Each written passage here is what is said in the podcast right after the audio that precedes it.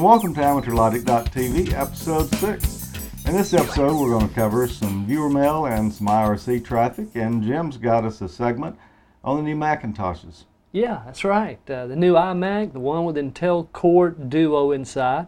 We'll take a look, uh, see some of the new hardware and software trinkets that come along with it. Plus, we're going to have a run at some benchmarks on the uh, emulation. Sure, it's fast when it's executing the OS and all the included programs, but what about when you load up some older Apple software? George helped me out on that, so you'll see him in there. Yeah, I'm not really a Macintosh guy, I'm a Windows guy, and this is probably the first time I've had my hands on a Mac since so the mid 80s, I think. But it'll be fun. Yeah. Promise. Yeah, I'm anxious to see how the benchmarks work out on that. We'll, we'll just have a look. Are you ready? Yeah. And for number one, our new hardware trinket, the remote control. The remote control is cool because, well, it's a remote control. It's separate from the computer and it attaches to the base magnetically, just like this. It's also cool because it leads us into number two, our first software trinket, which is what you get when you press the button on the remote control. Front row. Here you see Apple's rendition of a multimedia center as served up by the iMac. You've got music, photos, videos, DVDs, all selectable and controllable from the remote control. Want to look at photos? No problem. Let's scroll down to library, hit the button, and voila. This is not something that was pre programmed. The photos were simply put in the iMac, the selections were made. It chose the music, or I guess Apple did, and the slideshow effects. Uh, so we'll move on. Here we'll uh, take a look at iTunes, is what this actually is. Although it looks a lot to you iPod owners, I'm sure this is all very familiar because this is exactly the same kind of uh, menus and selections that you see on a modern day iPod. You can control the volume from the remote, turn it down, and turn it back up.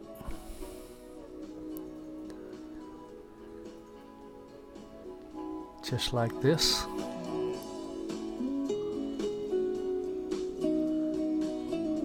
Really works well.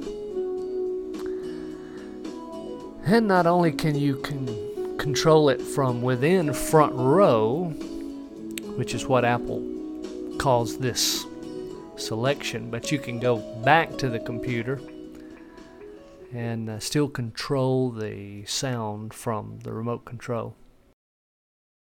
And so, on to our next software trinket. This is a little something Apple included called Photo Booth. You may notice just above the top of the screen there's a little black square. That is an iSight, and for those who are not Mac uh, aficionados or Mac uh, initiated, iSight is the name that Apple gives to the camera that's developed by Apple specifically for their computers. Uh, in this case, an iSight is built in. It's typically an attached USB or Firewire peripheral. But here, we are looking at a little uh, application that makes good use of the built-in iSight camera. It's really just a software trinket called Photo Booth. And uh, it's got a little red camera button on it and a couple of buttons labeled 1 and 2 effects that you can click on and you can choose from a list and here you can you can see our cameraman and uh, his assistant uh, my son and they're we're taking a picture of them boy did you see that screen turn white? That's the flash. Uh, we'll select another effect here. Uh, this is just a little fun application, and uh, it's really uh, I expect that the programming of this was not maybe not trivial, but uh, you would not think that it would be that hard. Yet it's uh, a lot of fun and I don't know useful. Yeah, I think it could be. Uh, we'll just have to see. But it's one of the neat things about the new iMac. And uh, here's some of the other effects under number two. So you got the little red camera button, which you click, then you get the three, two, one countdown, and poof, the screen goes completely white as a flash effect. Our cameraman was doing a great job of not only being patient, but getting this on screen stuff such a high quality camera shot. It's very hard to do. Okay, enough of the fluff. On to the core. Rosetta, that's the name of Apple's emulation software built right into the operating system. Here, we're going to use FileMaker. It's a database. And we're going to see how emulation stands up. Hi, I'm the King, an iMac with the older PowerPC chip. And I'm the Challenger, a new iMac with Intel inside. And so here we go, off with the first benchmarks. We're going to ask FileMaker to fetch uh, all of one particular customer's records and pull them up on screen. Ready? Here we go. Okay, working and done. Mine's still going. Still going.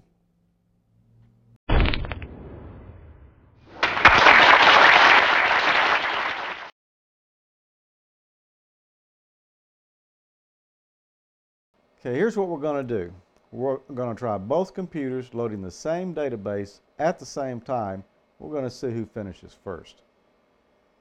Okay, I'm done. Still going. And going.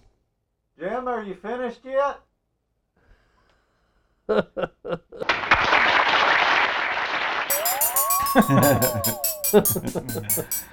Jim, you're not really hearing too much negative stuff about the new Intel Macs. That's that's very true.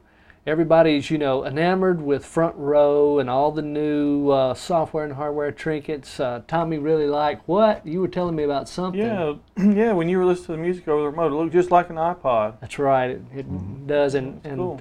Uh, it is cool to be able to re- remote that thing from halfway across the room or something. But yeah, emulation is slow. It it always has been, and it always is going to be. And if you're going to get one for your boss, you better sit him down and have that talk before you put it there. Now we did have a bad deal at first. We we used the migration assistant to copy his profile across from his old computer, and that something in that obviously really hosed the computer, and we're slowing down the benchmark process. But we recouped, redid. Still slow though, just is. Your boss was a little disappointed, wasn't he? Uh, yeah. I bet he was very disappointed. What do you say we look at a little uh, viewer email at this point? Sounds good. Let's handle That some. works for me. All right, this first one comes from Stephen Brown Jr. in Johnson City, Tennessee. He says, Greetings from a fellow ham and computer nut. My name is Stephen, N1VLV, from Johnson City, Tennessee, and I absolutely love your show. Nice call. Yeah, it's nice to see an IPTV show about two things that I'm passionate about amateur radio and computers. Yeah, same here for all of us. I'm 30 years old and been a ham for 12 of those. The Hamfest coverage was awesome in episode 5, and I'm going to Charlotte, North Carolina next weekend. And uh, That would have been nice. Wish I could have gone. yeah, that would be a good ham fest. I'd like to see some more amateur content in the show, and it may convince others of the benefits of having a ham license. Good job, guys, and I look forward to additional releases. Well, when we started AmateurLogic.tv, it wasn't really to be a ham radio show, although we are all amateur radio operators. We thought that occasionally we'd put a little ham content in the show and uh, Yeah. you know, possibly some of our viewers might get interested in it and pursue the hobby. Um, Of course, we'll do other tech stuff and other, not just uh, computer tech stuff. There'll be other tech articles, a lot of it dealing with radio. Might not necessarily be ham radio. Yeah. Yeah, a lot of the electronic segments are, you know, anything electronic, a ham just eats that up. Yeah. So Yeah, well, they, they both go just, uh, hand in hand. Yeah. So hams are not really our target audience, although they are among our target uh, demographic. Um, so we will continue to include some ham content, and we're going to try to do it kind of sneaky. We're going to put a little bit on you at a time, just to get your appetite up for it, so you can go take your uh, test, get your license, get on the air with the rest of us. But I do have a little ham content since Stephen wanted something. Um, all of us here have an antenna like this, and it's uh, my uh, antenna here. It's a Tram collinear antenna, and uh, Tommy's got one. His is a different brand, but it's almost the same thing. Same. Comet thing. GP9. And you've I got the Diamond X500. yeah, and all these antennas are basically the same. Uh, but when you're assembling one and getting ready to put it up, of course, you want to seal it good so that water can't possibly get into it. But there's one more thing that you can do that might help keep down some of the electrical noise on the antenna and help with uh, the life of it. And that's uh, inside, there's two metal rods that are clamped together with the crimp. We'll show you a little bit here in this video. This antenna has already been modified. On the standard model, there's a crimp connector. The radials slip into it and are crimped down. There's no solder. You add solder here and this will make this antenna much stronger and also help reduce noise in it. Flux core silver solder. It has a lower melting temperature and it actually is a stronger bond. You do want to be sure anytime you put up a new antenna or replace an old antenna that all connections are clean, corrosion free, and everything is good and tight and bonded as best as you can make it. You also want to be sure that you uh, seal all joints and connections on the antenna so that you can keep the elements out. That was a good tip. Anybody that's going to put up an antenna ought to take time and solder those crimp connectors uh, before they put it on. Yeah, they really could. I hadn't thought about that, but our friend Jeff Corcoran, W5PPB, uh, told me about it. That was a real good tip. Jim, what have you got? Uh, Well, we got another email. This one from Joseph Nilo over at Podcasters Confessions. oh, yeah. Nice. Uh, he says, he writes to say that uh, he interviewed Steve Stanger from the Mac Attack, another Mhm. good Yeah. show. Awesome. And they covered a lot of ground, and somewhere along the line, we mentioned you, Amateur Logic, on uh, the podcast. So thanks. Yeah. Thanks. Yeah, that's a great Thanks, show. Steve. Thanks, jo- uh. Joseph. Yeah, it's a great show. If you hadn't listened to it, go check it out. Yeah. Yeah. Both the Mac Attack and Podcasters Confessions. Definitely. Yeah. Well, Tommy, you've got a little IRC traffic.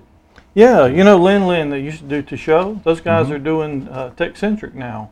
Yeah. Uh, anyway, when we were doing the um, the photo tip episode, oh, appreciate that, Jim. When we were doing the photo tip episode on panoramas, I mentioned exposure in there a lot, and he suggested that we do a photo tip on what is exposure. Hmm. So that's what I've got coming up. I think you'll find it useful. I, I think Jim and I would. Enlighten us. Hi, I'm Tommy. Welcome to another episode of Photo Tips. Today we're going to cover something that's pretty confusing to a lot of people, and that's exposure. Exposure is pretty simple once you understand it. Um, it's simply the act of light hitting your digital sensor or a piece of film to create your image. It takes a certain amount of light to create a properly exposed image. That can be done either very fast to stop action, so to speak, or very slow to create. You can create special effects like that. Um, anyway, enhancing your creativity in photography, it's all about understanding exposure. So let's take a look at it and see if we can't clear up some questions that people have had about it. The, there are three components to exposure shutter speed, f-stop, and ASA, which is the film or the sensor sensitivity. You most of your digital cameras now you can adjust the ASA, and uh, 100 is a good default value that gives you nice, clean, crisp images. But if you're taking something you, you know a sports image and you need faster shutter speeds, you can crank that up, and we'll go over that some more here in a few minutes. Um, you can play with the the different settings and still get properly exposed images. So ASA 100 at 160th of a second and f8 aperture gives you a good exposure. Well, so does ASA 200 at 1 250th of, I'm sorry, 1 125th of a second at f8. You notice the ASA doubled. Well, so did the, the shutter speed actually halved. These are in one stop increments. So ASA 100 is one stop slower than ASA 200. Uh, 160th of a second is one stop longer than one 125th of a second. And F8 allows one stop more light in than F11. Let's take a look at a little chart that gives uh, a broader comparison of the uh, f-stops and uh, shutter speeds that give a, a good exposure. F1.4 at one thousandth of a second gives a good exposure. Well, look all the way at the bottom. F32 at a half of a second does as well. Why do we need to know this? First of all, let's cover what, what is an f-stop. An f-stop is a setting that your camera makes or you may or you tell the camera which one to use and it's the there's an aperture in your lens and it's basically just a bladed diaphragm that opens and closes and allows a certain amount of light to, to hit your sensor. Well, if you an f1.4 aperture f-stop allows a lot of light in. f32 allows very small amount of light. That's why it takes uh, longer shutter speed to, to create a good exposure. Well, why do we care about all this? Let's take a look at a, an image I took, and uh, actually several images, and I start out at a f2.8 aperture, and I work my way all the way through to f32. When you're looking at the images, note the background, and you'll see in the first image, the flower is in focus, but the background is way out of focus, and you can tell exactly what your subject matter is. Well, by the time we get to the last one, you'll see that the background is in focus as well as the flower that I initially focused on, so it makes it difficult to tell what the subject of the photograph is. Why do we care, or how can we even control this? Let's take a look at the modes on the camera. Most of your modern cameras have all four of these. Some of them have some extra ones like nighttime and sports mode, and I'm not going to cover those. You can look in your manual about those. But the general ones are program mode, and that's where your camera picks your shutter and your aperture or your f-stop for you. This is generally, this turns your nice expensive digital SLR, if you're using it, into a basically uh, small point and shoot camera. Um, you lose all of your creativity. The camera is going to pick the shutter and the aperture for you, and you have no choice over what is in focus in your depth of field and so forth. Aperture priority, this is the one I use most of the time. I set the aperture the f-stop value on my camera and the camera will pick um, a shutter speed for me to allow a proper exposure. Now, sometimes you may have to adjust the ASA value on your camera that we saw earlier to allow, you know, good enough values to, to get a good exposure. Check the light meter in your camera as you're doing these and you'll see that you have good exposure. That should be in the manual with your camera and we'll also cover that in greater depth in a, in a future episode. Shutter priority is just the opposite of aperture priority. That's where you set a shutter speed, the camera picks the aperture. Manual mode is the hardcore stuff. You you set the shutter and the aperture and this is where you can be the most creative. You need to learn how to read the light meter. before you can use this effectively. It's not for the faint of heart, but if you learn this, it'll make you a 10 times better photographer than relying on the camera to do the work for you. Um, what are the advantages of each? Program mode is simple to use. Aperture priority is good for portraits or macro because you can choose the depth of field. Shutter priority is good for sports. And manual is, like we said before, that's the hardcore stuff. Um, check it out and play with it, and uh, you'll be a much better photographer if you choose that route. Well, hopefully that cleared up some questions for you. Um, put take your camera off pro, uh, program mode, put it on aperture or shutter priority, or if you're real brave, put it on manual mode and learn to read your light meter and have a lot of fun. Um, if you have any questions, email me at tmartin at amateurlogic.tv and I'll do my best to answer them for you. Also, if you have anything that you would like to see covered on photo tips in a future episode, email me at the same address, tmartin at amateurlogic.tv, and I'll do my best to get it covered for you in an upcoming episode. I'm glad he asked that question, Tommy, because I've been wanting to know the answer to that myself. Yeah, those tips should work for your video camera as well since you have separate aperture and shutter speed controls on it. Cool. Um, anyway, it's a real confusing topic for a lot of people. Yeah.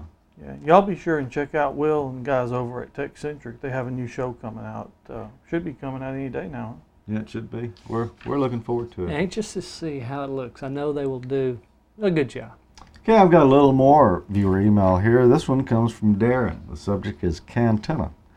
I'm having a little trouble understanding exactly what you did with the cable and wire mounting and the BNC connector. Could you please explain further?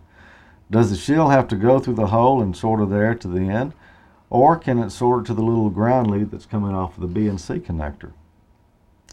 Well, Darren, if you uh, look here, you'll see where I pulled the wire through the little hole and soldered it. And the reason I did that was to keep the impedance of uh, the antenna circuit as close to normal as possible.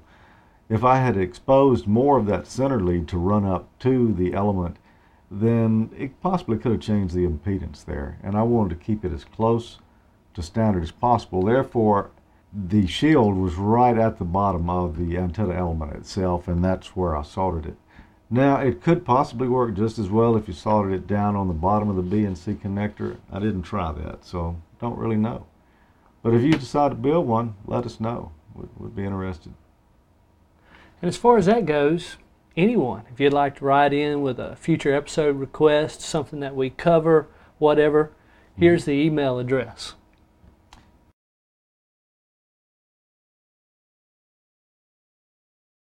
And so now, one of my favorite subjects, segments, topics from the bench. We got one this episode, George? We certainly do. As a matter of ah. fact, I've got an email here. This one comes from someone named Jim. Some friends and I are doing an IPTV show, and we're using the Radio Shack lavalier microphones. Oh, just just like these Quite right a here. coincidence. Yeah. Now, we're using uh, Nady wireless microphone packs, which have phantom power. Another It coincidence. is, isn't it? Hmm.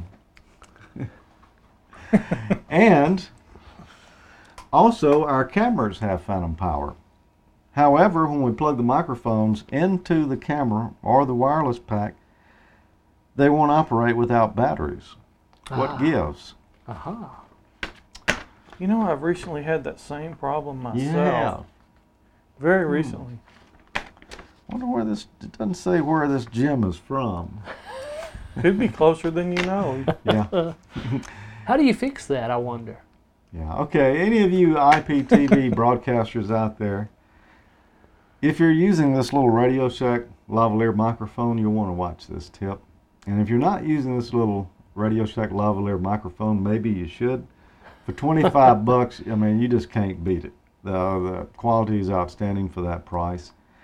Anyway, here's a tip on how to hot rod it. It'll make it uh, have quite a bit more output than before, be a little bit uh, less likely to distort, and you won't have to put a battery in it anymore. You can power it right from your wireless mic pack or from your camera. And it'll make coffee in the mornings too. Right. One of the more popular microphone types these days is a condenser microphone. These microphones have excellent sound for their small size and price, so you find them in most every device that has an internal microphone.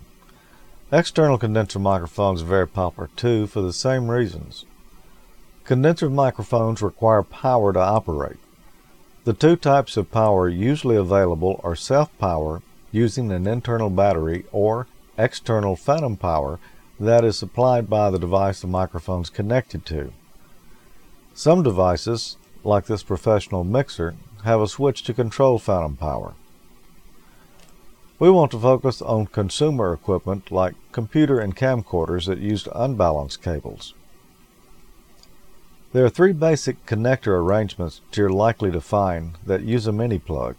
A two conductor mini plug with signal and voltage on a single conductor, a three conductor mini plug with signal on the tip and voltage on the ring, and a three conductor mini plug wired for stereo microphones. These have signal and voltage on the tip for one channel and signal and voltage on the ring for the other channel. For AmateurLogic.tv, we use some inexpensive Nady UHF wireless microphone packs with Radio Shack lavalier microphones. The microphones require a 1.5 volt button cell battery. Now the wireless packs and the lavaliers were working good, but the audio level was a bit low. Even with the transmitter pack's gain turned all the way up, a slight hiss could be heard. Most of the uh, low voltage condenser microphones will perform better when the voltage is increased. I tested the Nady pack and found that there was 9 volts on the microphone connector just waiting to power a condenser microphone. So we can eliminate the button cell battery, improve the signal to noise ratio, and improve the dynamic range by switching to phantom power. The problem is that the Radio Shack lavalier microphone wasn't built for phantom power. However, this is pretty easy to overcome. First thing we'll do is remove the screw and then we'll gently pry out the PC board, being careful not to break the wires. Now, this is a Radio Shack model 333013 microphone and at $24.99 um, can't hardly go wrong with it. Of course, this one is no longer under warranty.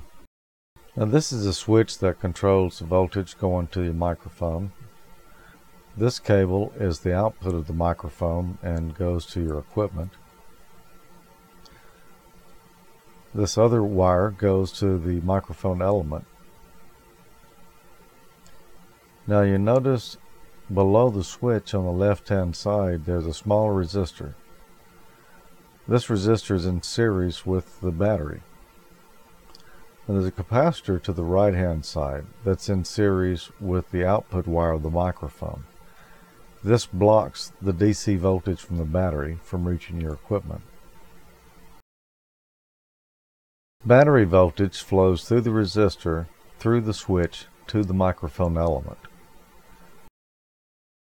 What we want to do is bypass the capacitor so that the phantom voltage available from our equipment is able to flow through the microphone cable to the microphone element. Here's a schematic of the microphone. Now there only needs to be a couple of modifications made to allow phantom power. Number one is we need to cut the trace going from one side of the switch to ground. Then we need to install a jumper from that side of the switch across the blocking capacitor. First we'll remove a little bit of the solder uh, to make the trace a little bit easier to cut. Now we'll cut the trace using an X-Acto knife. This is where I cut the switch trace, right between these two posts. Now we want to run a jumper from this side of the capacitor to this post of the switch. We'll tin a little piece of wire using some magic reversing smoke solder. Now we'll tin the two little spots on the PC board where we plan to install the jumper. And we'll put our jumper across.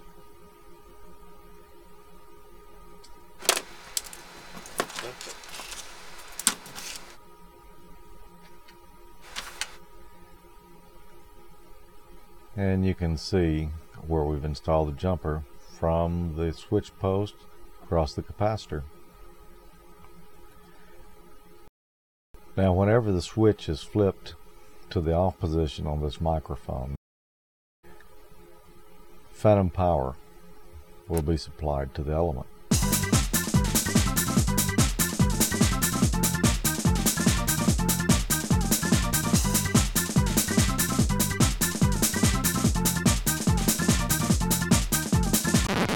Once again, remember to leave the microphone in the off position for phantom power or the on position for battery power. And that's all there is to it. Pretty easy little modification that anyone who's got one of these microphones And a soldering Yeah. iron. would want to make. And I hope that uh, Jim watches this episode. Yeah, that's a good chance he will. Any more viewer mail, Tommy? Yeah, we got one more. We got one from Tim in Alabama. I've been enjoying your video cast ever since a friend at work brought your active Cantenna episodes for me to check out. Really interesting. The other segments have been most informative as well. Another possibly interesting topic that could be dealt with in a future show converting that old box in the corner into a web server. Thanks again. Well, Tim, it just so happens I have an old box in the corner of my office. It's not one that everyone's got. It's a dual CPU 64-bit Sun server, but that is actually going to be coming up in a very, uh, Near very near episode. future episode. Um, So you're going to do something with that old E250, huh? yeah, we're gonna blow the dust off of it. It's probably gonna dim the lights in my office when we power it up, but we're gonna load that baby up and make a web server out of it. And while everybody doesn't have a Sun server sitting around at their house, the same principles will go for just any any box that you've got. Actually, be easier probably. Yeah, It'll be nice to see that thing do something besides collect dust. yeah. Well, it makes a good uh, coffee table. Yeah. Paperweight. Electricity user. We got a new set this month. Hopefully. We'll get another at least six episodes out of this one. Cool. Well, that's it for episode six. It doesn't seem like we've been doing this for half a year yet, but we have. Boy, time flies when you're and you're being kicked fun. in the rear to get that deadline met every month. Thanks, George. Glad to oblige. Oh, all right. Well, until next time.